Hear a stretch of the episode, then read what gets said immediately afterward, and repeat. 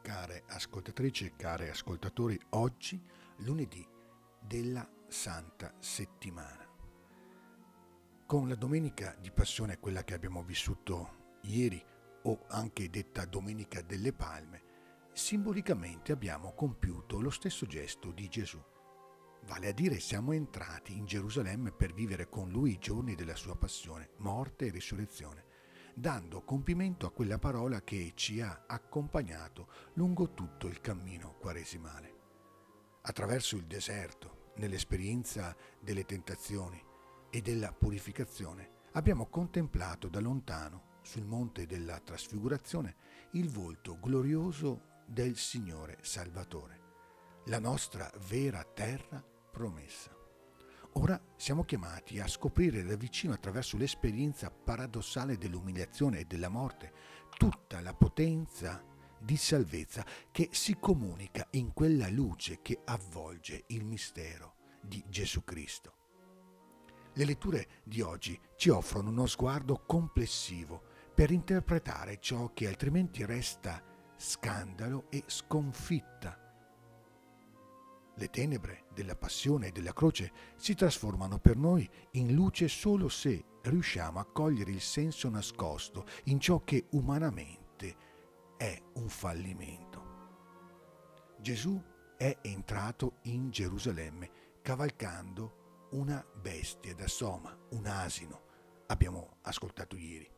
Non entra nella città del compimento e del dono su un cavallo, segno di potere e di forza, ma sull'umile animale che viene utilizzato per portare pesi, segno di chi serve e accetta di prendere su di sé quei pesi che altri non vogliono portare.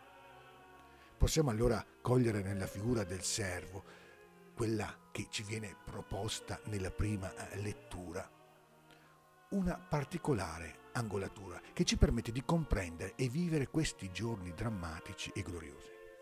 L'Evangelista Giovanni fa precedere il racconto dell'ingresso di Gesù in Gerusalemme da una scena che ci rivela l'atteggiamento con cui Gesù affronta la sua passione e morte. Nella casa di Lazzaro, seduto a mensa, Gesù improvvisamente riceve un gesto totalmente gratuito, un gesto di accoglienza e di servizio. Dice l'Evangelista, o meglio racconta Giovanni. Maria allora prese 300 grammi di profumo di puro nardo, assai prezioso, ne cosparse i piedi di Gesù, poi li asciugò con i suoi capelli e tutta la casa si riempì dell'aroma di quel profumo. Siamo al capitolo 12 del Vangelo di Giovanni.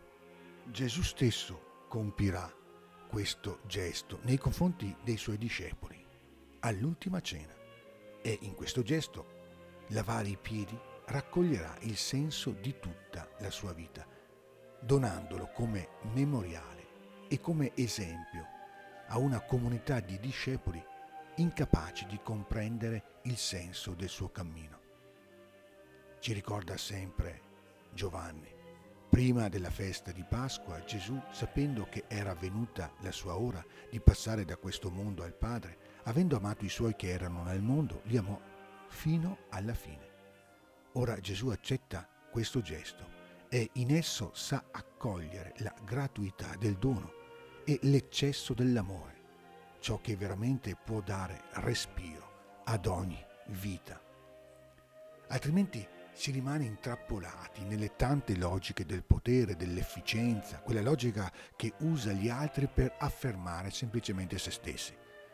Giuda è l'icona di questa logica. La maschera della generosità verso i poveri nasconde invece l'incredulità, una ricerca di sé, dei propri interessi, un'incapacità a gioire e a stupirsi di ciò che è gratuito, di quel profumo che riempie e rende fragrante tutta la stanza. Nel vaso spezzato di Maria e nel profumo che si espande possiamo cogliere proprio la logica del servizio del dono di sé, cioè chi sa spezzare la propria vita per gli altri, gratuitamente e senza misura avrà la gioia di scoprire la bellezza nascosta in ogni dono, quel profumo che si espande e rende bella la vita. La gratuità del dono, del servizio si trasforma nell'immagine del servo sofferente di Isaia in tenerezza e compassione. Lo spirito che dimora nel servo scelto dal Signore per stabilire il diritto sulla terra come alleanza del popolo e luce delle nazioni, ci ricorda il profeta Isaia al capitolo 42, è uno spirito di consolazione. Questo spirito non griderà né alzerà il tono, non farà udire in piazza la sua voce, non spezzerà una canna incrinata, non spegnerà uno stoppino della fiamma smorta. Colui che serve abbandona ogni forma di arroganza, ma nella pazienza di chi sa condividere i pesi degli altri, sa accogliere ogni debolezza e trasformarla in cammino di speranza e in cammino di pace. Ogni gesto di servizio ci comunica due verità fondamentali.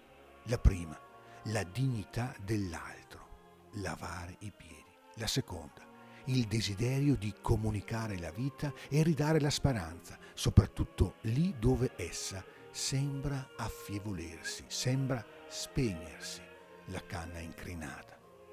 Questo è lo stile del Messia crocifisso, di colui che ha lavato i piedi ai suoi discepoli e ha dato la vita per loro, ma anche per noi. E allora buona giornata, anzi buon lunedì santo.